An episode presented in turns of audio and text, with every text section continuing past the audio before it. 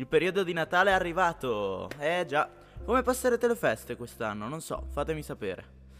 Beh, sicuramente sarà molto più difficile fare il classico cenone in famiglia. Ma una cosa rimane, eh? Rimane per sempre. Esatto, anche in questo periodo. Ovviamente sto parlando dei classici film di Natale. Oggi voglio approfondire quattro film che sono diventati classici natalizi. Siete pronti? Io direi di iniziare in ordine di uscita nelle sale. Il primo di cui vi voglio parlare è ovviamente Una poltrona per due. Questo è un classico film da guardare alla vigilia di Natale. Non credo abbia bisogno di presentazioni, ma in caso contrario sono qui per questo. Uscito nel 1984, il film ci racconta la storia di un giovane azionista di Wall Street e di un barbone. Durante il film, però, per una semplice scommessa, i due si ritrovano coi ruoli invertiti. I protagonisti di questo film sono Eddie Murphy e Dana Croyd, ma inizialmente non sarebbero dovuti essere loro, bensì Gene Wilder e Richard Pryor. Gli attori vennero cambiati dopo che Richard Pryor dovette rinunciare alla parte, poiché aveva avuto un incidente. A quel punto i produttori decisero di chiamare Eddie Murphy, il quale accettò la parte, ma fece diversa pressione nel chiedere il cambio di Wilder, poiché non voleva essere ritenuto il sostituto di Pryor nella coppia Wilder-Pryor. Personalmente ritengo che la scelta di Eddie Murphy è stata una vera e propria ottima scelta, perché penso che se al posto di Dana Croyd ci fosse stato Gene Wilder il film non sarebbe stato un così grande successo. Pensate che il regista di questo film è John Landis, regista anche del film Il principe cerca moglie.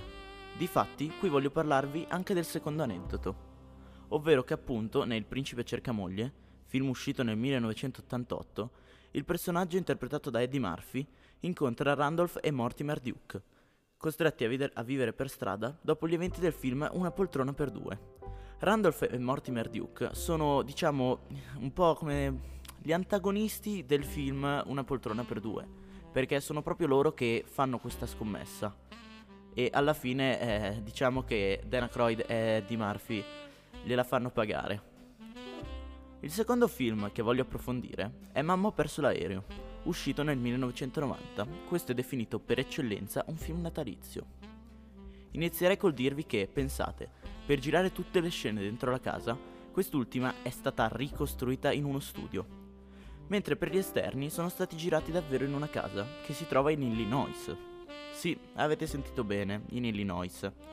Anche se la casa dei McAllister è situata a Chicago, per girare il film hanno utilizzato una casa che si trova in Illinois. Il secondo aneddoto di cui vi voglio parlare riguarda un film presente in Mamma ho perso l'aereo. Ovviamente sto parlando del film Angels with Filthy Soul. Questo film, in Mamma ho perso l'aereo, gioca un ruolo molto importante, poiché è lo strumento che Kevin usa per allontanare i ladri, sia nel primo che nel secondo film. Tuttavia, cosa che ha fatto distruggere il cuore dei fan, me compreso, Quel film non esiste. Difatti è uno sketch che fu girato apposta per Mamma ho perso l'aereo. Inoltre, come penso ben sappiate, la scena della tarantola è stata girata per davvero. Difatti, per girare quella scena, hanno messo una vera tarantola in faccia all'attore Daniel Stern, che tuttavia non poteva urlare, poiché avrebbe spaventato la tarantola. Di conseguenza fu costretto a recitare l'urlo, per poi ridoppiarlo in sala di registrazione. Passiamo ora a un altro grande classico di Natale, Il Grinch, diretto da Ron Howard e adattamento del libro del Dr. Seuss How the Grinch Stole Christmas. Questo film è uscito nel 2000 ed è subito stato acclamato dalla critica e dal pubblico, grazie anche all'incredibile attore che dà una faccia al Grinch.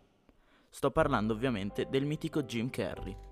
Lo conoscerete sicuramente anche grazie a film come The Truman Show oppure Yes Man ma sicuramente questa è una delle sue interpretazioni più magistrali, poiché, per dare vita alla figura del Grinch, ci vuole la giusta esperienza, anche per le incredibili espressioni sia vocali che facciali dell'attore. Ma detto questo, arriviamo a delle curiosità su questo film. Pensate che più di mille ore di lavoro vennero usate solo per truccare gli attori. Forse è proprio per questo che questo film ha vinto l'Oscar come miglior trucco.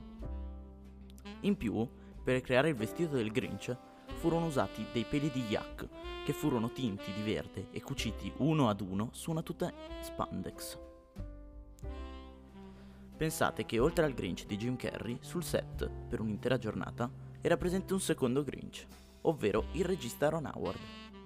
Il regista si era presentato intorno alle 3 di mattina sul set per farsi truccare da Grinch, come segno di rispetto nel confronto degli sforzi di Jim Carrey. L'ultimo film di cui vi voglio parlare oggi è A Christmas Carol. Film uscito nel 2009, A Christmas Carol è un lungometraggio animato tratto dal libro Canto di Natale di Charles Dickens.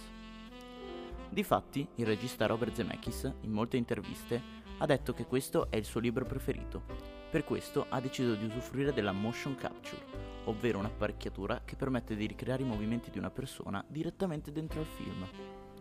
Grazie a questo metodo, il regista ha potuto esprimere tutta la sua fantasia. E io ritengo che l'abbia fatto con l'attore giusto, poiché per la seconda volta in questo primo episodio L'attore protagonista è niente di meno che il fantastico Jim Carrey, che pensate in questo film interpreta ben 8 personaggi. Difatti, oltre al ruolo di Scrooge, lui ricopre il ruolo di Scrooge da piccolo, adolescente, uomo e anziano, e i tre fantasmi, ovvero quello del Natale passato, presente e futuro.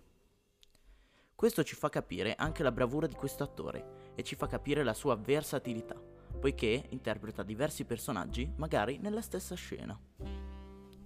In questo film è presente un easter egg molto interessante. Riguarda il film di Steven Spielberg E.T. l'extraterrestre. Difatti, quando Scrooge spegne la fiamma del fantasma del Natale passato e viene scaraventato in cielo, la sua sagoma passa davanti alla luna, proprio come nel film di Spielberg. Dai, per questa volta voglio darvi un piccolo bonus, diciamo un piccolo bonus come regalo di Natale voglio raccontarvi un aneddoto molto interessante riguardante un film molto vecchio, ma che ho rivisto di recente. Sto parlando del film La vita è meravigliosa. Film uscito nel 1946 diretto da Frank Capra. La vita è meravigliosa è uno dei più grandi classici di Natale. Infatti non passa anno senza che venga aggiunto alla programmazione delle emittenti televisive.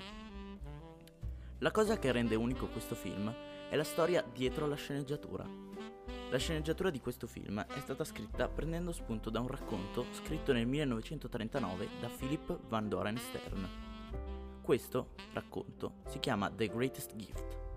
Philip Stern provò per anni a pubblicarlo, ma senza trovare un editore. Allora Stern decise di scriverlo su circa 200 bigliettini di auguri da spedire ad amici e parenti. Non si sa come, ma uno di questi finì, le, finì nelle mani dell'emittente RKO Radio Pictures che ne acquistò i diritti per 10.000 dollari, per successivamente farne un film.